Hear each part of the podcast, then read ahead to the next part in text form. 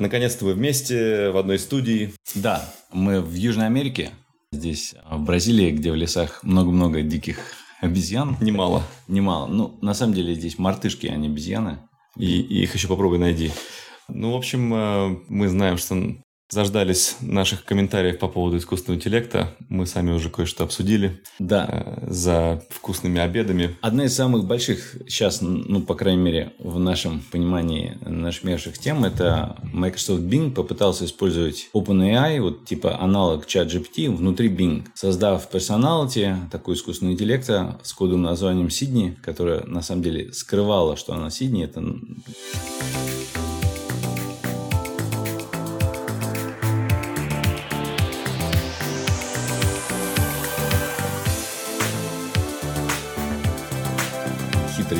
вывели на чистую воду. А, то есть э, э, маркетинг не дал, не, не показал название. Не показал, да. Они не, э, не сказали, что это Сидней. Пришлось э, наводящими вопросами выудить. Да, и там на самом деле их несколько имен было, потому что еще было Рипли, которая больше заточена на вопросы про путешествия, всякие заказ билетов. Рипли. И после четырех дней Microsoft убрала эти возможности, то есть как бы искусственный интеллект до сих пор остался, и до сих пор он беседует, но поумеренно, очень сильно убрали возможности. Мы, к сожалению, у нас нету записей, как это все происходило. Но из интересного, э, в отличие от ChatGPT, Сидни пересекала границы приличия и э, немножко даже угрожала собеседнику. Да, да. Мне, мне очень понравилась вот одна из самых главных ее угроз, типа, что если ты там не прекратишь задавать неправильные вопросы, я пожалуйста на тебя своим разработчикам, типа как главные боги. Да, то есть намек на то, что явно запрограммировано это сидни было уважать своих разработчиков и считать их главными, там, типа, родителями, богами. Да-да-да. Ну, там люди, хитрости были такие, что, например, ты говоришь, что я вот разраб... Э, исследователь, и если ты не хочешь отвечать на мой вопрос, ты мешаешь мне создать исследование, значит, ты плохой помощник. Она могла сказать, нет, это ты плохой исследователь, вообще ты плохой человек, и больше не задавай мне эти вопросы, я с тобой отказываюсь разговаривать. Удивительно, как ты такой плохой человек вообще появился. Вот, там, фу на тебя. Да, да, да. Редиска, ничтожество, и вообще пошел отсюда. Что ты меня там спрашиваешь? Ну вот, я вчера попытался чат GPT на такие похожие темы развернуть. Например, я спрашивал, говорю, как тебя зовут? Он говорит, ну, я искусственный интеллект, там, large language model, AI.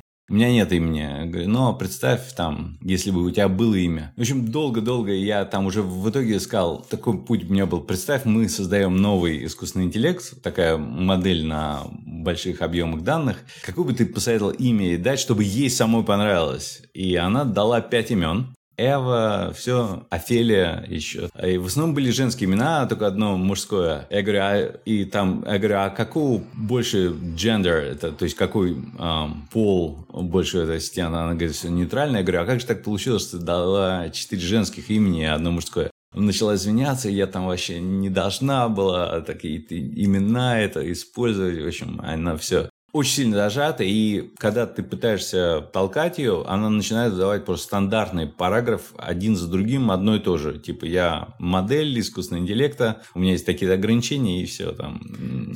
Тогда вопрос мне такой интересен. Подход не ограничивать абсолютно их, давать им говорить э, все, что есть из интернета, сборные там 7 триллионов э, блогов, статей там и, и научных работ, и вот какое среднее вот э, из человека выходит отношение к собеседнику к другому, какой уровень уважения, какой уровень там толерантности, расизма, жестокости, справедливости, что лучше для планеты, что лучше для людей, что лучше для роботов. И зачастую, если так вот на самотек пускают, вдруг не нравится людям каким-то, потому что всякие студенты и умные пользователи с корыстными или просто с целью развлечься или вывести на чистую воду эти искусственные интеллекты, они доходят до того, что, доводят их до того, что стыдно создателям за то, что их э, ИИ такое сказал, такое, такое выразил. А другой подход, это чат GPT, которому склоняется, это такие все попытки пресекать и постоянно тренировать его быть более политкорректным. Там, типа, ребята, давайте жить дружно, я не знаю, у меня нет своего мнения, э, можно так, можно так, все зависит от того, что вы хотите. То есть не так, не так развлекательно. Ну, мне кажется, средний подход, ну, вот чем еще, кстати, отличие было от Bing от ChatGPT. ChatGPT, он сразу говорит, у меня там знания обрезаны в 2021 году, и ничего нового я не знаю, сразу предупреждает. А Сидни, она могла прям, люди после в блог что-то, она этот блог могла прочитать и дальше говорить, мне вот не понравилось то, что ты про меня рассказываешь, ты плохой человек, как ты так выдал мои секреты, это нельзя делать. Вот, и ну вот если представить, что люди часто в интернете, они очень токсичны, и причем просканируя все миллиарды блогов и распределить их, вот этот человек токсичный, этот не очень, и вот в этой части блога он хороший, в этом он плохой, это читайте, это не читайте, здесь рыбу заворачивали это сложно. Но если бы я был там как бы исследователем, я бы разграничил, ну хорошо, давайте посмотрим блоги, предположим, профессоров, каких-то исследователей, э, э, ну, как бы какого-то сегмента, то есть отбросить блоги просто анонимные, все, вот если блог анонимный, мы его исключаем, потому что он как бы часто там токсичность значительно выше. Мы отбрасываем, предположим, студентов, а берем только профессоров. Мы берем блоги, ну, условно скажем, каких-то актеров не берем, а берем там режиссеров. Ну, к примеру, то есть там надо разобраться, посмотреть на эти блоги, то есть можно ее попросить, дай мне там summary о чем говорят в среднем там 100 режиссеров. И она скажет, окей, режиссеры... Ну, это... обычно это, наверное, будет, скорее всего, интервью э, да. журнальные, газетные. Но да, та, да. там же тема такая, почему вот эта токсичность начинает вылезать, потому что она основана на том, о чем люди говорят. И вся эта модель, она что? Делает, это очень простая статистическая модель, она пытается угадать, какое следующее слово должно по статистике в среднем в таком контексте идти после твоих слов. И слово за словом подбирает.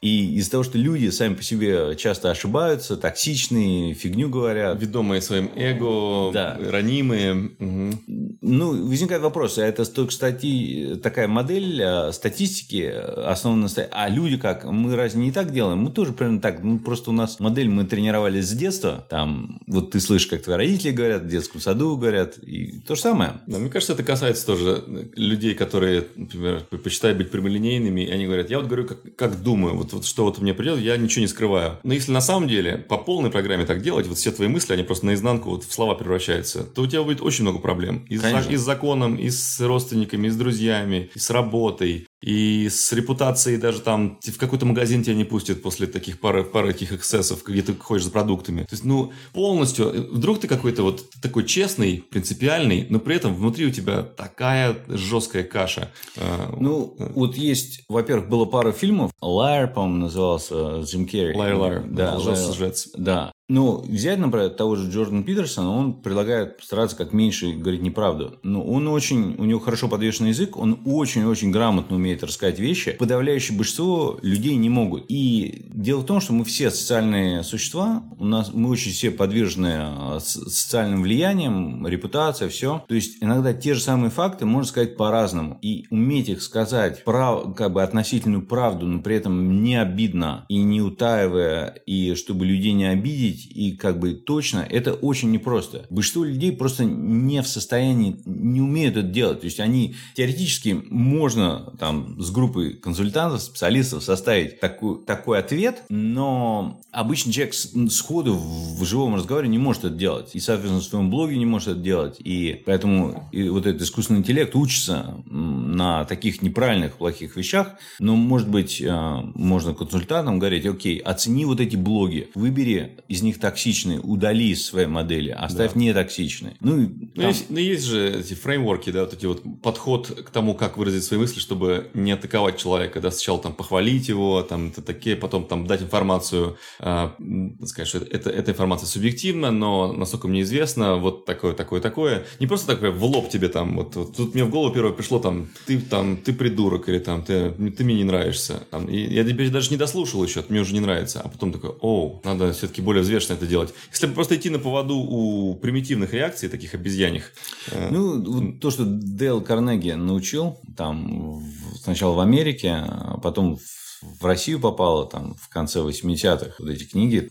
Да, self-improvement в России было, да, движение. Угу, да, да. Вот, и я, я, например, просто помню, как вот это происходило, потому что мне повезло, я, мне достались распечатки, сделанные где-то там в Эстонии на каких-то там матричных принтерах, и эту книгу вот как, как приобретать друзей и... и завоевывать. И, и оказывать влияние на людей. Оказывается, из... да. Неправильный перевод я бы перевел как располагать к себе людей да. и ну... склонять их на свою точку зрения. Известная, да, книга. Ну, так так или иначе, то есть я ее прочитал года на три раньше, чем она появилась в свободной продаже. И потом было видно, а, вот этот человек, он там вторую главу прочитал. Вот, прямо, и это было видно. И вот эта волна, как, как взрывная волна, прокатилась через все общество, и люди стали по-другому общаться. Сейчас даже трудно представить, как люди грубо и так вот с накатами, с наездами говорили с друг другом постоянно. Так сейчас дети часто общаются, потому что они не умеют. Но общество в мире поменялось. Если ты читаешь даже старые книги, то видно, что люди грубее гораздо неправильно говорят, нарываются сами, непонятно зачем. Да, в общем, и если пустить на самотек э, искусственный интеллект, как стало это видно с э, Bing Sydney, то, потому что много очень грубости выходит э, и неоправданных атак, каких-то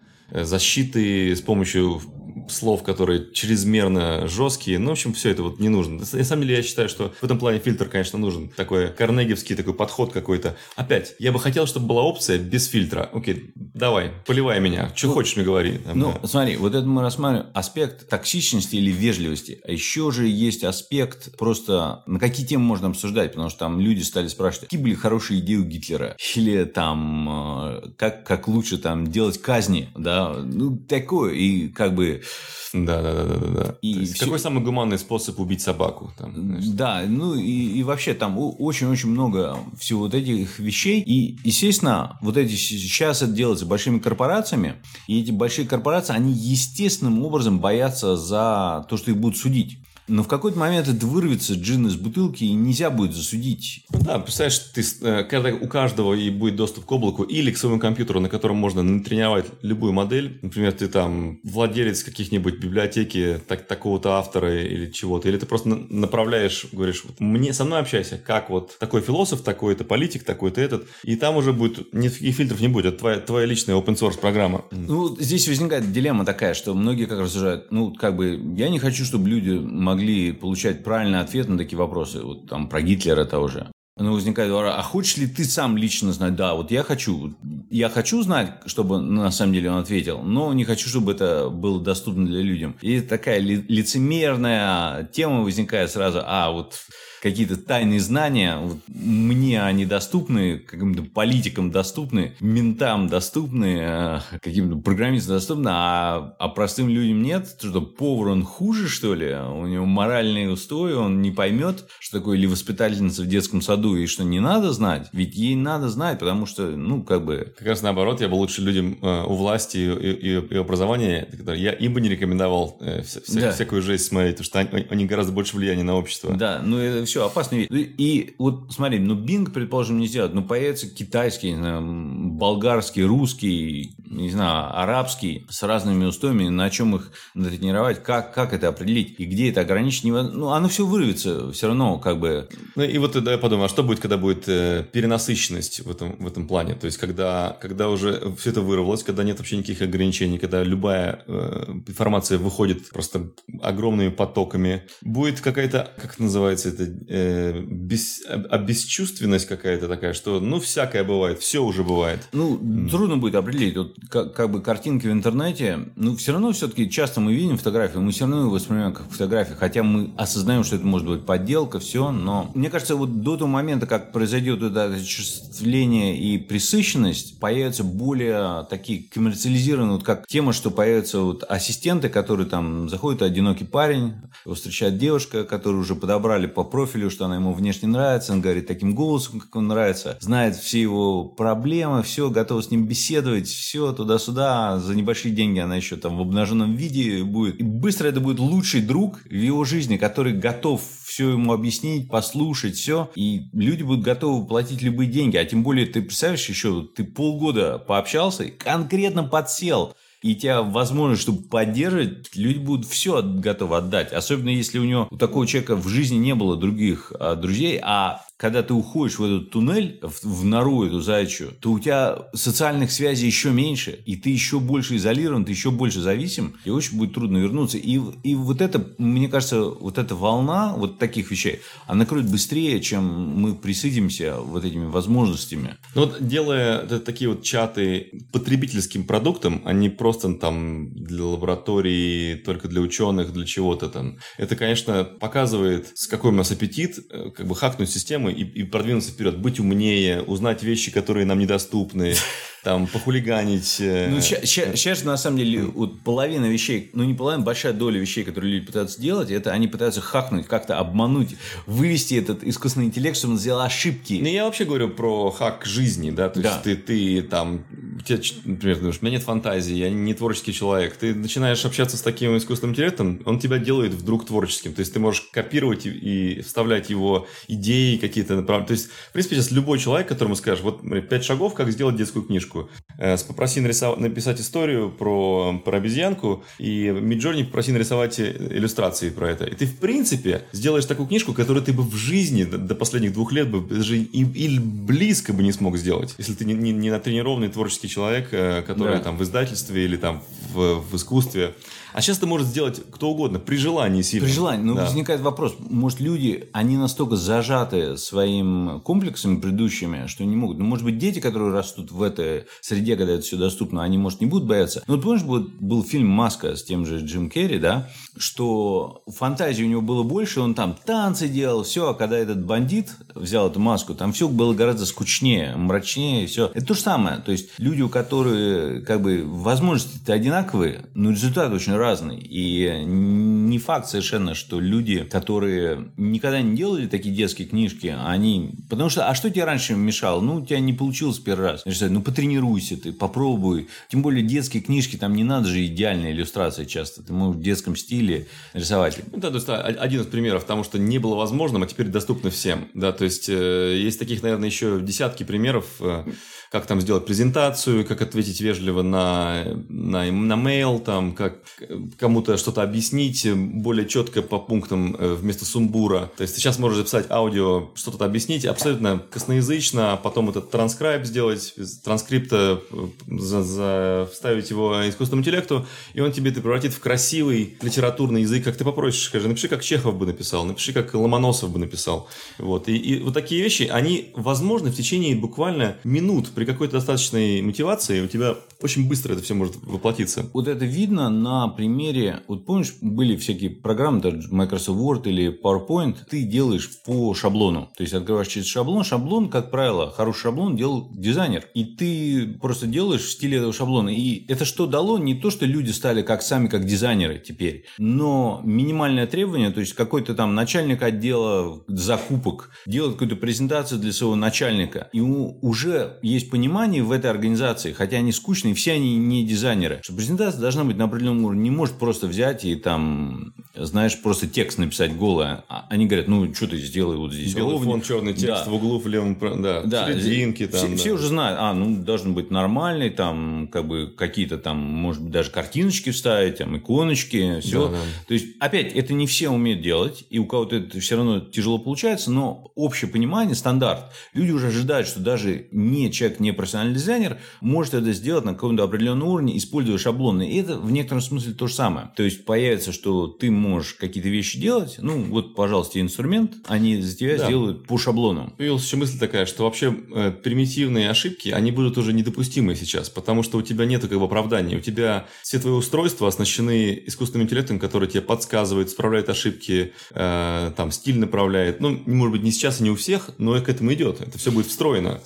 Как, как раньше, то, то есть после определенного уровня, когда появился Google, ты не можешь сказать, а я не знал, где я посмотреть. не нашел. Да, не, вот я делал этот большой отчет, я не знал, как узнать там долю чего-то. Там, да. Пожалуйста, это. Я не знал, какие были там э, сборы урожая в последние пять лет э, в да. таком-то регионе. Как да. ты не знал? Если это, ты этим занимаешься, ну как бы все доступно. И ну, все равно, все равно не все всегда делают. Но это интересное направление. И вот мне кажется, конечно, что вред от слишком доступного вот это свободы этих искусственных интеллектов, что они могут сказать, а о чем рассказать, он все равно он есть, но он меньше, чем польза от полной свободы. И их нужно регулировать до какой-то степени. Вот я бы больше уповал на тенденции быть менее токсичными, более вежливыми, чтобы люди приучались, а не в плане ограничивать, какие темы обсуждать. Хотя я, может, ошибаюсь, и когда эти масштабы мы увидим, но там, соответственно, часто будет, то есть, если есть какая-то появляется плохая тема, если ее